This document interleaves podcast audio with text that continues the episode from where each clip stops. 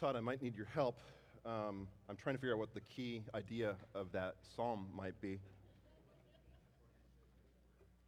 I heard it. Yeah, steadfast love endures forever. Well, that steadfast love endures forever. That steadfast love is chesed, which we've been talking about. In our study of the book of Ruth, uh, we've been watching this personal tragedy, this widow named Naomi. And uh, this book is about that chesed, which so wonderfully illustrates that, that steadfast love that endures forever. Uh, let's go to that God and let's pray for his grace as we come to his word. Father, we thank you that you love us with your steadfast love, your chesed.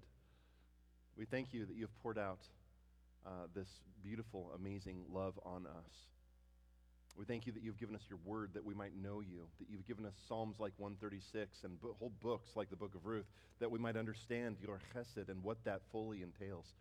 Father, I, I, as we sit here today, I'm mindful that, that our minds are in different places and it's so easy to get distracted by the things of this world and the things that are going on in our lives, the things that are even happening around us. And Father, it's my prayer that you would, that you would draw our gaze to you, that you would help us to see your wonderful word, what it teaches us about your grace, what it teaches us about your love, your steadfast love. We pray that you would sharpen our minds during this time, that we might understand. I pray that you would soften our hearts so that as your Spirit deals with sin in our lives and areas that we can grow and um, mature in our, our knowledge of you and our knowledge of your grace, that we would have soft hearts and that we would learn to live these things out in a way that would please you and honor you and that would in our own lives reflect your steadfast love as we also share that that chesed with those around us. Teach us we pray. Help us to see you. Help us to seek you. In your name we ask this. Amen. So we've been looking at this story of a personal tragedy it's the life of Naomi, a widow. Uh, it was during the time of the judges when a famine attacked the land. And, and we're told that there's a man named Elimelech, which means my God is king. He, he moves his family to the, across the river to the fields of Moab where they found food and sustenance for their family. But very early in our story, we find out right away that, that Elimelech died. His sons married Moabite women, and then also his sons died, leaving Naomi as a destitute widow with two young widows living in her home, and, and no one is left to care for her. So, two questions arise in the book of Ruth. Number one, will God provide for the nation of Israel as they suffer through this period of no bread?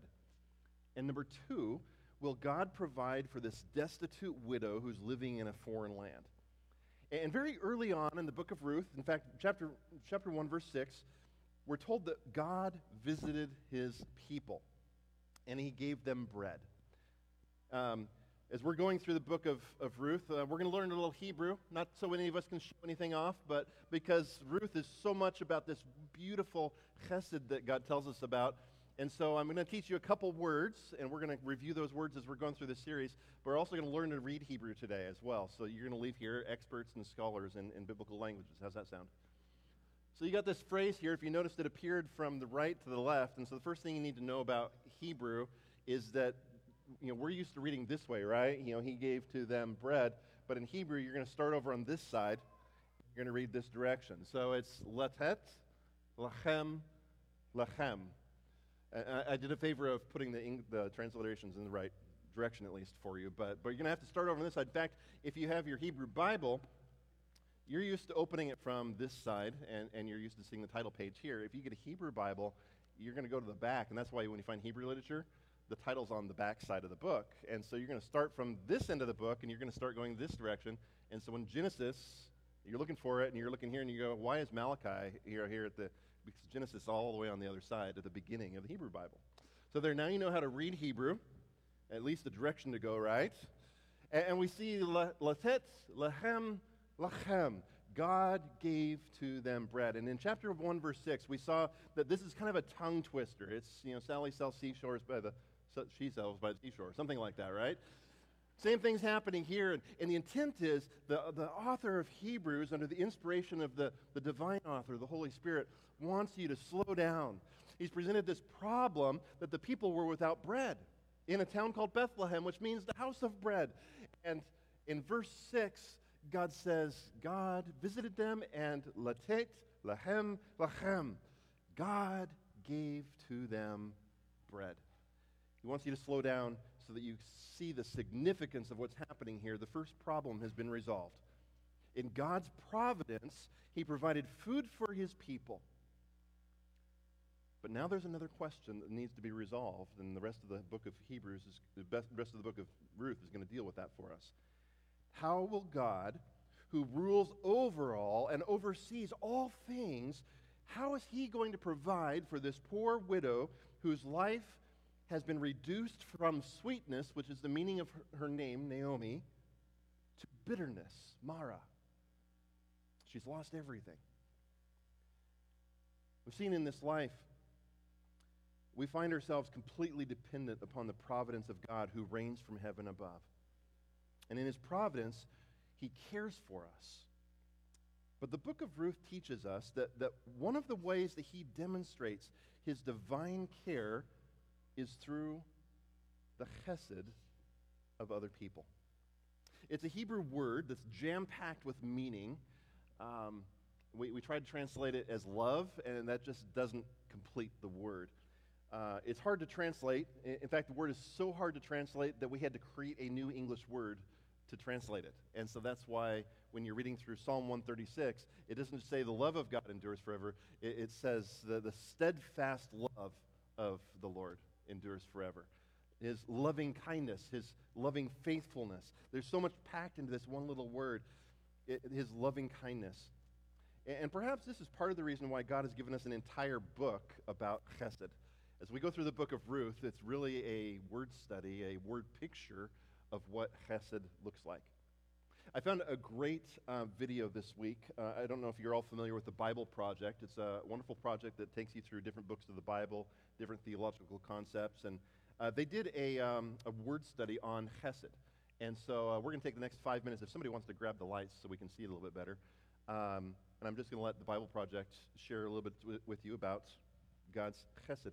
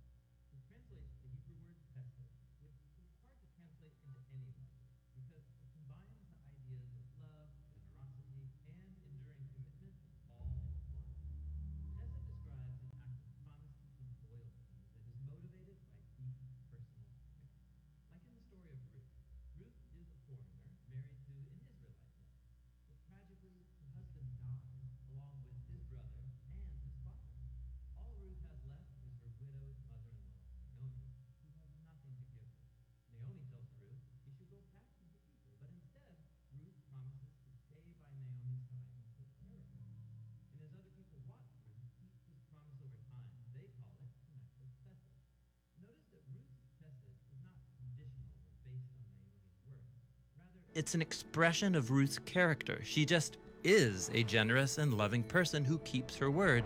That's chesed. Now, Ruth's loyal love is truly inspiring, but the one who shows the most enduring chesed in the Bible is God. Like in the story about Jacob, who is a treacherous liar even to his own family. But despite that, God chooses him and repeats the promise he made to Jacob's grandfather, Abraham that he would have a huge family through whom God would restore his blessing to the nations. And so, 20 years later, when Jacob realizes how undeserving he is, he says to God, I'm not worthy of all the chesed you've shown me. And he's right. But God's chesed was never about Jacob's worth in the first place. It's a display of God's generous loyalty to his promise. God's chesed continues into the story of Jacob's descendants, the Israelites. When they're enslaved by Pharaoh in Egypt, we're told that God remembered his promise to Abraham and Jacob, so God defeats Egypt and raises up Moses to liberate the people and lead them into the promised land. And in the story, this is called an act of chesed because it was about God keeping his word. Now, on their way to the Promised Land, the Israelites are scared of the nations around them, and they doubt that God can protect them. So the people threaten to kill Moses and appoint a new leader to take them back to Egypt. God is understandably hurt and angry, but Moses steps in and says, Forgive the sin of these people because of your great chesed. Notice that Moses asks God to forgive not because the people deserve it, but because it's consistent with God's own character. And God agrees, and he recommits himself to a people that don't want to be committed to him. In the Bible, God is loyal and loving for no other reason than it's just who God is. Of course, he wants his people to respond with chesed in return, but even when they don't, God's chesed remains. The prophet Hosea compared Israel's chesed to a morning mist that's here one moment and gone the next. But God's chesed is enduring. Like in the celebration of Psalm 136 that opens by saying, Give thanks to the Lord, for he is good, and then 26 times repeats, His chesed is forever. And so, after centuries of Israel betraying their commitment to God, and after humanity's long history of violence and death, God still kept his promise in a dramatic and drastic way by becoming human and binding himself to us in the person of Jesus. And the people who followed Jesus of Nazareth said that in him they encountered the God of Israel, who is full of loyal love and faithfulness. Jesus is the ultimate loyal and loving human. And in his life, death, and resurrection, God opened up a new future for all of us and for all of creation. And God did this because it's just who God is generous, loving, and eternally loyal to his promises. And when we experience the purity and power of God's loyal love shown through Jesus, it compels us to reimagine why and how we can show chesed back to God and to the people around us. This is what it means to say that God is overflowing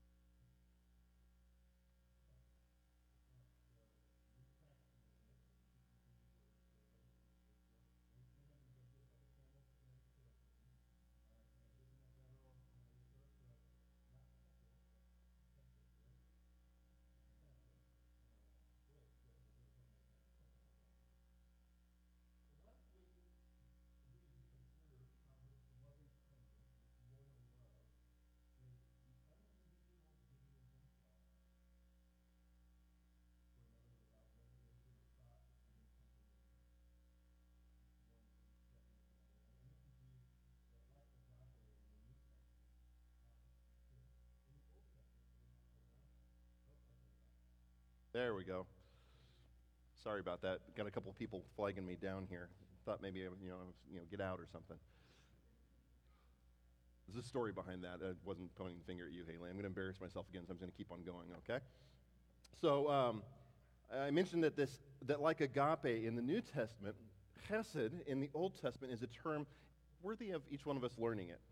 And so uh, remember uh, that that you've you got to get that, that ch behind it, and, uh, and chesed is God's loyal love.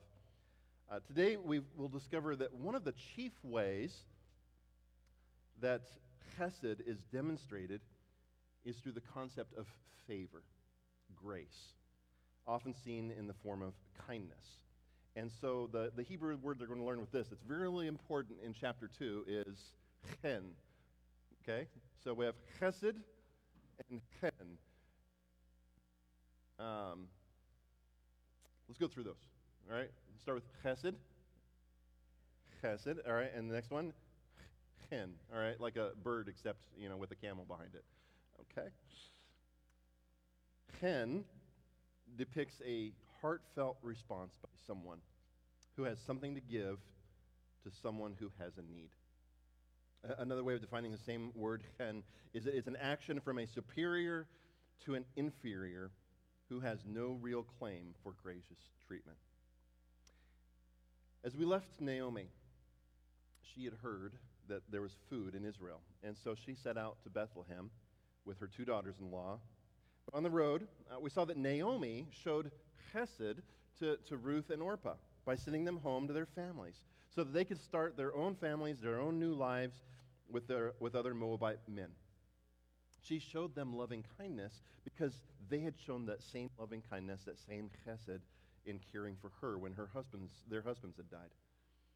Uh, we saw that Orpah eventually returned, but even after Ruth had been officially relieved of her obligations, she made an oath. Ruth renounces every right that she has as a Moabitess. She promises that she is going to spend the rest of her life with Naomi and Naomi's people. At the end of chapter 1, we were still left with the question of how God would provide for this destitute widow.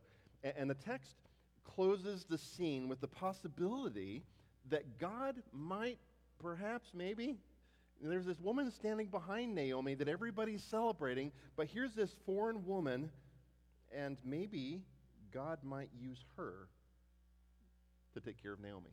But how?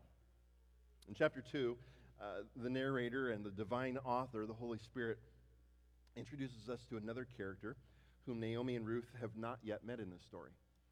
Uh, so, you and I, when we read through the text, we're, we're privy to some information that they don't have, right?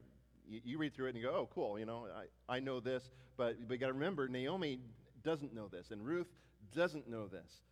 And, and so we're told about a guy named Boaz. And, and we're told that he's a relative of Elimelech. And verse 1 simply introduces him to us with this Now, Naomi had a relative of her husband's, a worthy man of the clan of Elimelech, whose name was Boaz. And at this point, we don't know how close of a relative Boaz is to the family, but what we do know is that they're related somehow. He, he could be a distant cousin, he, he could simply just be a relative within the same clan. But what we're also told is that Boaz was a worthy man. Uh, the term means a, a, mighty man. It's used in other places in Scripture. If you read the book of Judges and you come across the character of Gideon, we heard wonderful stories of Gideon, if you remember him going up, and, and uh, he had some doubts about himself, but God uses him in amazing ways, and God calls Gideon a mighty man. Uses the same word of, of uh, Jephthah in the book of Judges. In, in the context of battles, uh, it, it would indicate a war. In the context of a city like Bethlehem, it, it, likely indicates that Boaz was a man of influence. He was probably a, a man of moderate wealth and of high social position in Bethlehem, and so he has a high reputation within the town. And so we're told, uh, and so we're told about him. But we're also told uh, that uh, as we look at this, that maybe could it, could it be that Boaz might be the solution to Naomi's problems? As we're reading through this story, we're wondering what's going to happen to Naomi. And, well, it could be Ruth. It could be Boaz. How is God going to help her in her distress? Let's watch how the story unfolds. In verse 2, it says, And Ruth the Moabitess said to Naomi, Let me go to the field and glean among the ears of grain after him in whose sight I shall find chen. And he said to her, she said to her, Go, my daughter. So she set out and went and gleaned in the field after the reapers. And she happened to come to the part of the field belonging to Boaz, who was of the clan of Elimelech. And behold, Boaz comes from Bethlehem. And he said to the reapers, Yahweh be with you. And they answered, Yahweh bless you. And Boaz said to his young man who was in charge of the reapers, Whose young woman is this? And the servant who was in charge of the reapers answered, She's the young Moabite woman who came back with Naomi from the country of Moab. She said, Please let me glean and gather among the sheaves after the reapers. So she came, and she's continued from early morning until now, except for a short rest. As we look at Ruth, and as we look at this whole book, it's important that you remember God is in complete control. He's in complete control of all of eternity. And that's an important message throughout this book. But it's an important message that you need to remember in your life because the circumstances of your life, the troubles in your home, the hardships at work, the bills, the injuries, the sickness, every single detail falls within God's providence. Somehow we imagine in our lives, in our short sightedness, Once in a while, we imagine that something has somehow slipped through God's grasp. Somehow, the distress that I'm experiencing went unnoticed. But, but this is not how the Bible presents God's providence. He is in complete control. Oftentimes, we pray for miracles. Uh, again, a miracle is God superseding the natural laws of the universe in order to accomplish his purposes. But providence, similar to a miracle, providence is God's directing of all things, even the natural order of the universe, and directing them in the way that he sees fit, even in his providence, his permission of your suffering. But it all comes with a purpose. You see, in the midst of the circumstances of life, like Naomi's and like Ruth's in this circumstance, circumstance and, and sometimes in your life, always in your life, our God is orchestrating the details for His glory and for your good. It just may be that your greatest good is something greater than your comfort and your ease. And so don't forget that God's favor, his chen, his grace, remains at the heart of his providence. Ruth went to her mother in law, and we see that she demonstrated chesed, loving kindness, loyal love, by taking the initiative. And she volunteers to do the hard work of, of feeding them. She volunteers to glean in the fields. And within the law of Moses, there's a little context happening here. Within the law of, the, of Moses, the, the poor were allowed to go into the fields, anybody's field, and, and they, could, they could follow after the harvesters and pick up whatever was extra. Those harvesting the land were supposed to take up the grain, but whatever they dropped, whatever they gathered up and something fell to the side, they weren't supposed to pick it up and, and put it back in the bundle. They were supposed to leave it on the ground. They didn't have heavy machinery like you guys have doing your farms here. They, they'd take a sickle and they'd come through and they'd take what they could, they'd gather it up, and some of it would, wouldn't, uh, it would escape their grasp. And so when it fell to the ground, they were supposed to just leave it there. Those harvesting the land were supposed to take up the grain, but, but what was dropped was supposed to be left for the poor to pick up. But there's two things you need to know. First of all, gleaning is not harvesting. Uh, gleaning, it, it requires a lot of hard work with very little return. The owner of the field would, would have hired workers, he'd have hired hands, men and women. They would cut the stalks of barley, they'd gather them, they'd collect the grain. And, and then afterwards, again, the gleaners would follow behind and they would pick up anything that dropped by accident. And, and it involved bending over and picking up pieces all day long one small piece after another. It's like going and you're in a field full of, of dollar bills, and somebody comes through and they pick up all the dollar bills, and, and there's just a bunch of pennies left over. And all day long, you're looking out in this field looking for pennies that might be lying around, picking up one at a time. Be the equivalent of living off of recycled aluminum cans that one gathers from the sidewalks and trash cans. Gleaning was hard work.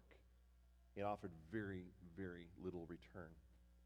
But number two, uh, you need to understand that gleaning was allowed and it was protected by the law. And the workers were not allowed to glean the fields after they harvested. The, the way that the poor could follow, this way the poor could follow, and they would have a chance at survival. But, but Ruth was living in a time when not everyone followed the law. So therefore, it was very important that Ruth would find a field in which someone would show her chen. They would show her grace. Now, the text that we just read emphasizes some interesting things, particularly in verse 3. And it starts by telling us that it happened, it happened that she came to a part of the field belonging to Boaz. And the text is very emphatic here. Um, you, can, you can put it in bold, underline it. Uh, literally, it says, She happened by chance, you know, wink, wink. Um, just by accident, somehow Ruth ended up in Boaz's fields. The underlining t- thought here is God's providence. Was it by chance that she showed up there? Not at all. the Holy Spirit is directing us and, and calling for us to recognize that God led her here. Ruth has no idea. Naomi has no idea. Boaz hasn't even met this foreign girl yet. But God was directing Ruth, and he brought her exactly where he wanted her to be because God's favor, his chen, remains at the heart of his providence. Do you believe that about him? Do you believe that God's in control? Do you believe that in the midst of all that he allows into your life, that his favor and his grace are still at the heart of it? We're tempted sometimes to forget that. And the troubles come. And sometimes we forget that God's in control. We forget that this is good and that He's showing His grace. But He assures us that it's there. And it's there for Ruth as well. And then in verse 4, behold, there's there's a exclamation point here. Look, wouldn't you know it? Imagine this. Boaz shows up. Uh, he, he has hired workers, but he wouldn't have to come to the field, but, you know, here he is. And on the very day when Ruth is there, Boaz shows, look, it's him. And you, you look at what kind of master he is. The first thing that we find Boaz doing in our passage is blessing the blue collar workers. It's, it's, it's a standard greeting, but, but the narrator is letting you know, as reader, that, that what you need to know, he's letting you know what you need to know about this man. Here is a person who blesses the people that are around him, the blessing to the people around him. And then he notices Ruth. And, and, I've heard this story of Ruth told many times, and in many of the versions I've read, Boaz is walking by, and whoa, woo! Who is the beautiful chica out in the field? Ruth is this hot babe that turns every eye her way. No, no, no. That's not what the Bible tells us. You're reading through this. This is not what it says. And if you've heard that version, throw it out to the side because that is not what's happening in our text. It never says that. We're never told that Boaz turns and goes, Wow! What's happening here and what the narrator draws your attention to is that Boaz knows his workers. He knows the people in his field and he sees them. And then he sees this young woman sitting right there, and he doesn't recognize her. And verse 6 wants you to pay attention. The, the servant tells Boaz, Hey, this is the one. This is the Moabite girl. Everyone is hearing about the Moabitess. Do you catch how the servant describes her? This is the Moabitess. What's that mean to Boaz? What, what Moabite? No, the one the Moabite girl, the one taking care of Naomi. Story is going around. Naomi's coming home. She's Moabite girl with her. The, uh, they're both widows. And, and, and look at how Mo- this, this young girl is taking care of Naomi. People are talking. Ruth is the talk of the town, and Boaz, Boaz has already heard of her. And now here she is sitting in his field. But he also draws Bo, but the narrator and God himself draws Boaz's attention to her request.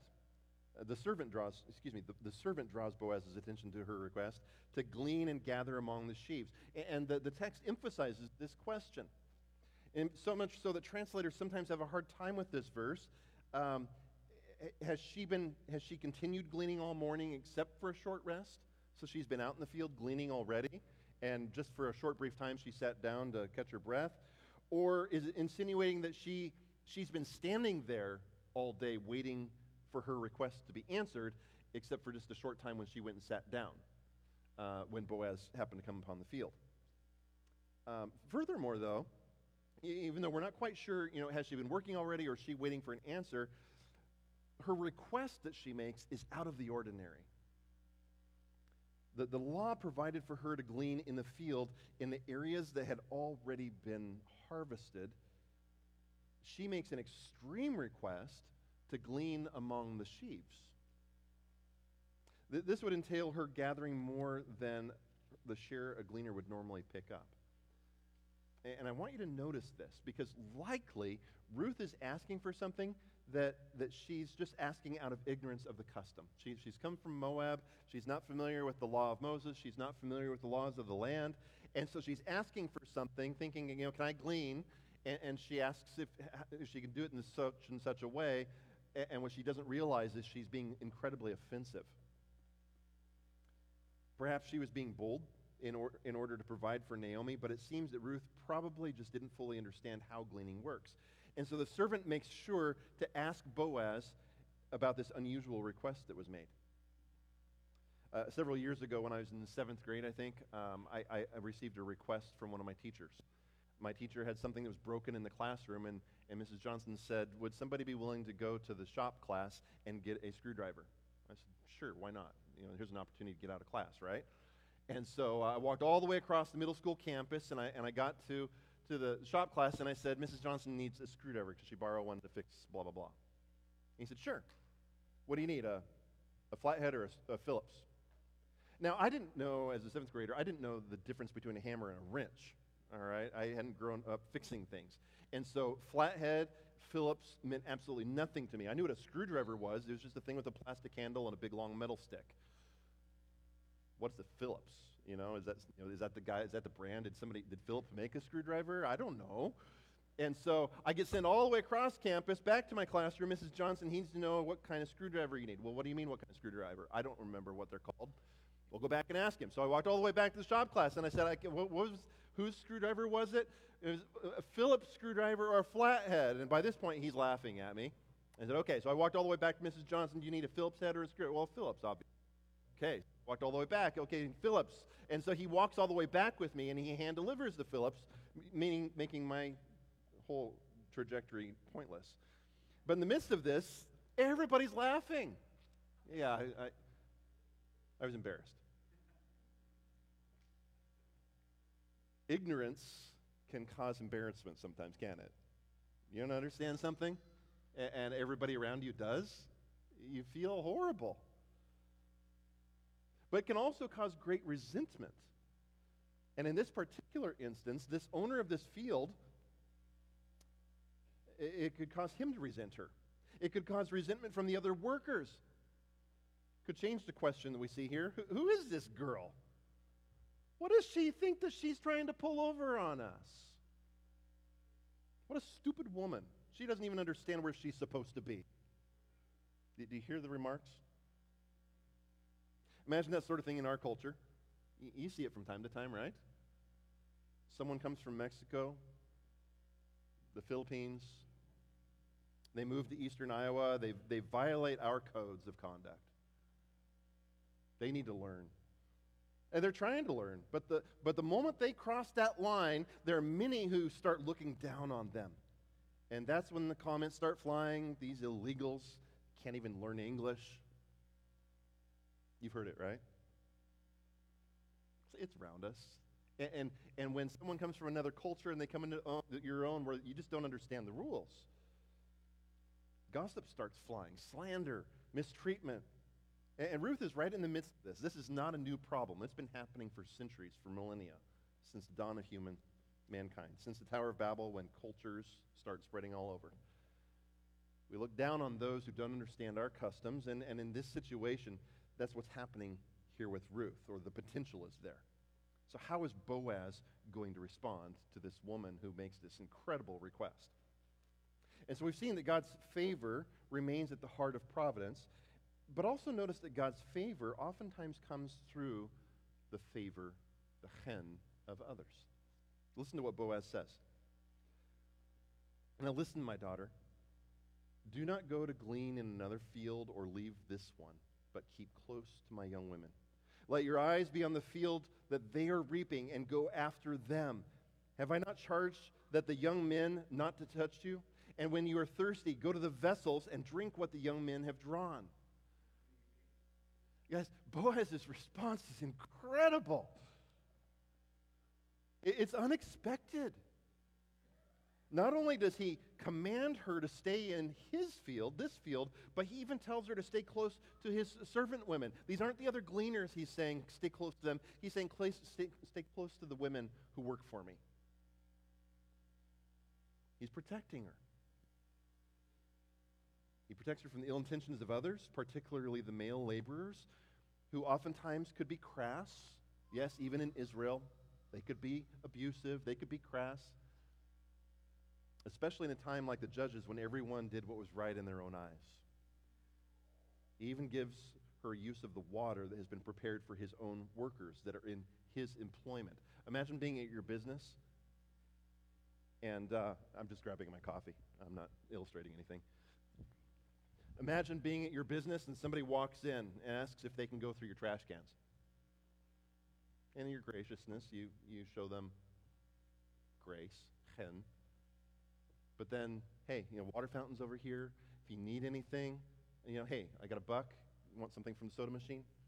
Okay, that, that's the kind of thing that's happening here. Somebody comes in off the street and they're just asking to go through your trash. And, and Boaz says to Ruth, hey, you stay close to me. You take our water that's been drawn from the well. You, you, you, I want you protected. Boaz extends every grace to Ruth, and, and, and she realizes it. Look at verse 10. Says, Then she fell on her face, bowing to the ground, and said to him, Why have I found chen in your eyes that you should take notice of me, since, since I'm a foreigner? And his response is that, that he has received a full report. Everything has been told to him already. He was told of how she cared for Naomi after Elimelech died. He knows how she left her family, her homeland, and, and then she came to a place that she'd never been to before. In, in, other words, Ruth has become the talk of Bethlehem. That's what Boaz is saying. I've, I've heard, I've been told. And I've not just been told, but her actions have been roundly proclaimed, and everyone knows of the chesed that Ruth has shown to Naomi. Boaz recognizes that Ruth's chesed, but he equates her loving kindness that she's shown to Naomi with the faithfulness of Yahweh. You notice that in the text? He equates her loving kindness with God's loving kindness. God has shown faithfulness to Naomi through Ruth, and Boaz calls it out. He recognizes that she's taken shelter with, with God, the God of Israel. Uh, like a helpless little bird, she's found refuge under his wings. And significantly, this is the second prayer request that we find in our story.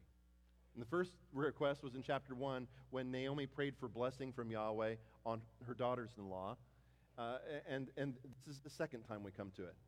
He prays that she will be rewarded for her great kindness. But the irony here, as we've seen with every single prayer request that's made in this book, the irony is going to be found in the next couple chapters as we see that those prayers are answered through the very people that make the requests. Naomi prayed for God's chesed and blessing on the girls, on Ruth. But God is going to use Naomi to bring that loving kindness and grace to Ruth. Boaz prays for this, this, uh, for this chesed, uh, and we're going to find that he's going to be one of the ones that, that this comes from. So, Ruth's conclusion in verse 13, she said, I have found chen in your eyes, my Lord, for you have comforted me and spoken kindly to your servant, though I am not one of your servants. She, she recognizes that she doesn't belong.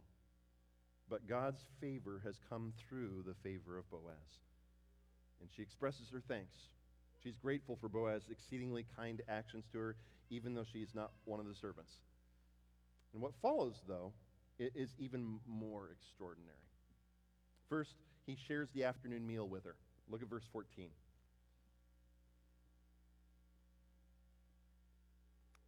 At mealtime, Boaz said to her, Come here, eat some bread, dip your morsel in the wine.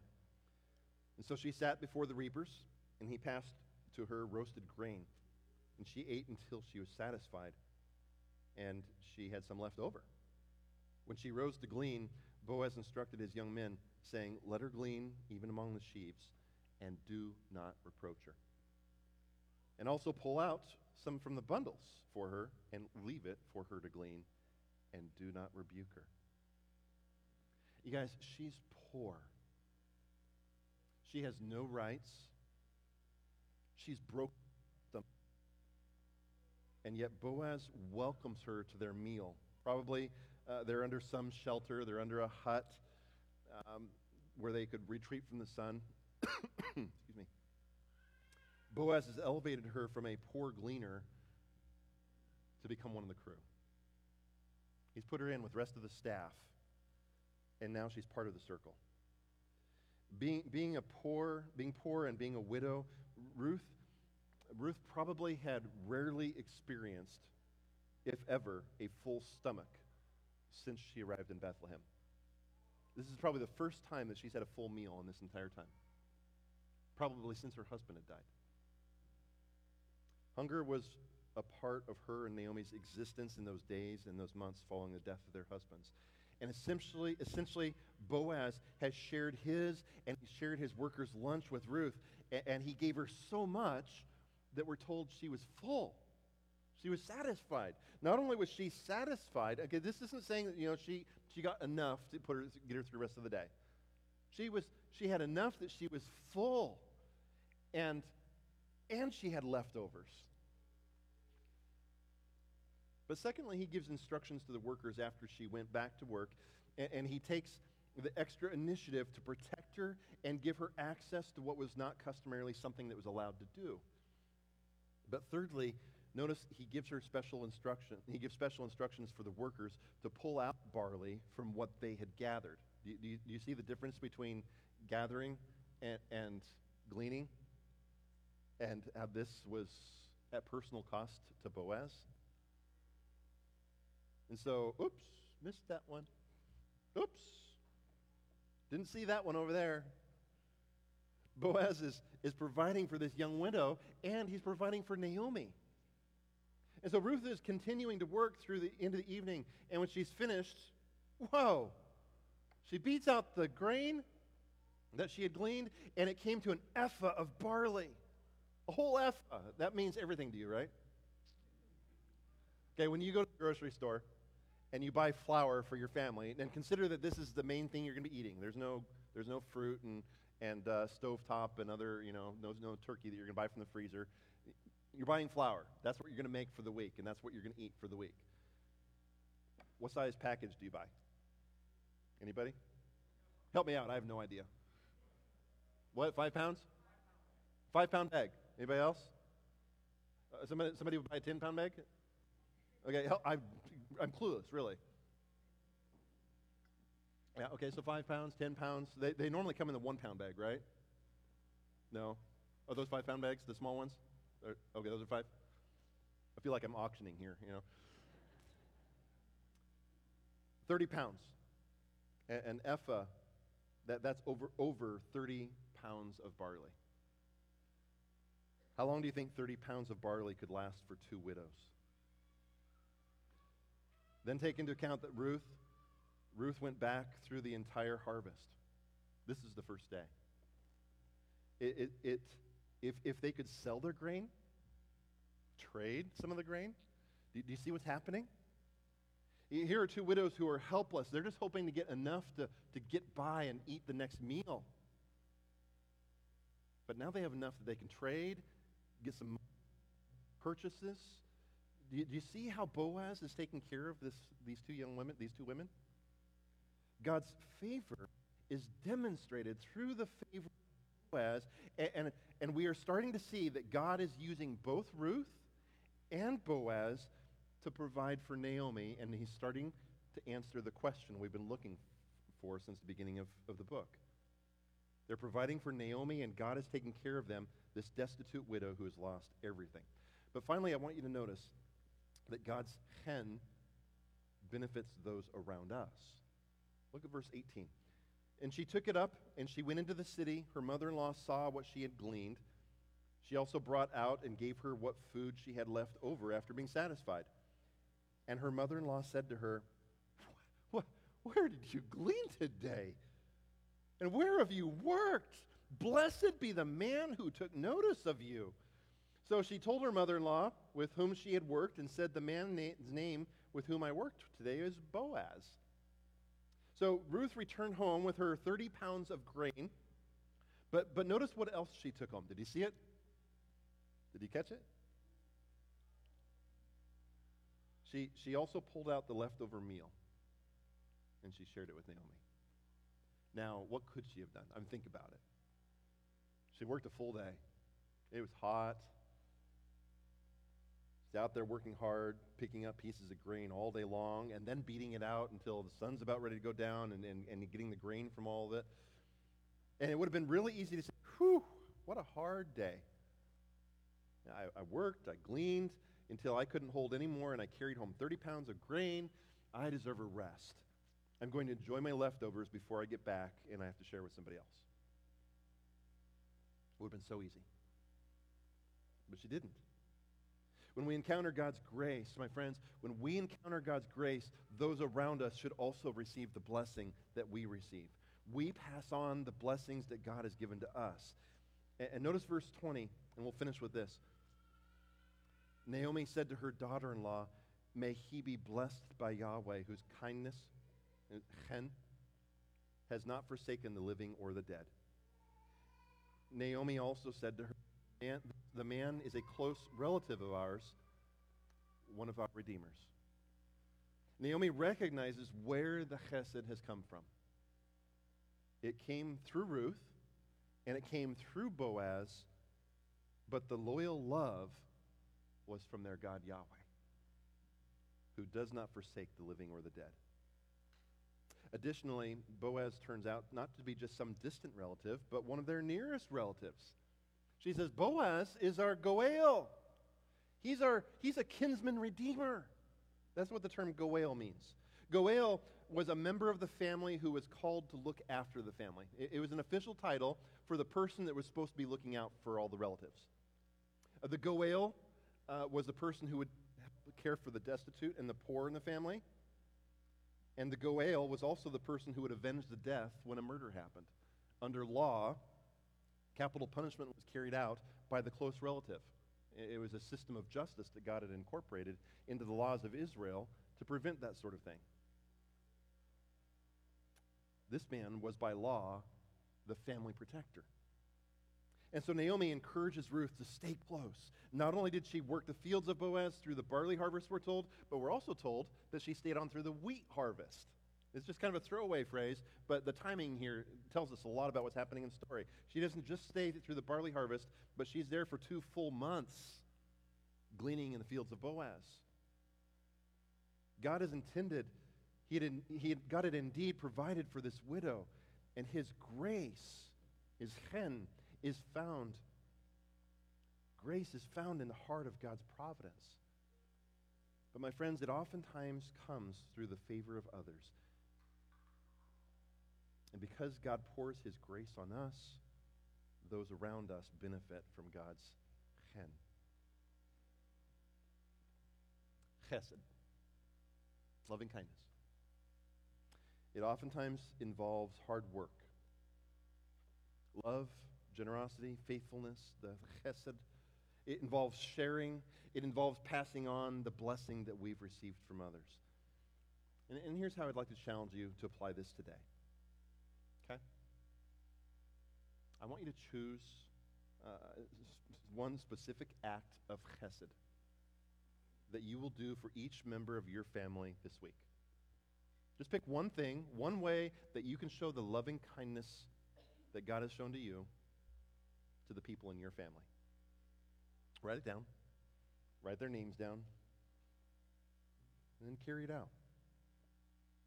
I also want you to choose one family at Dwitty Free.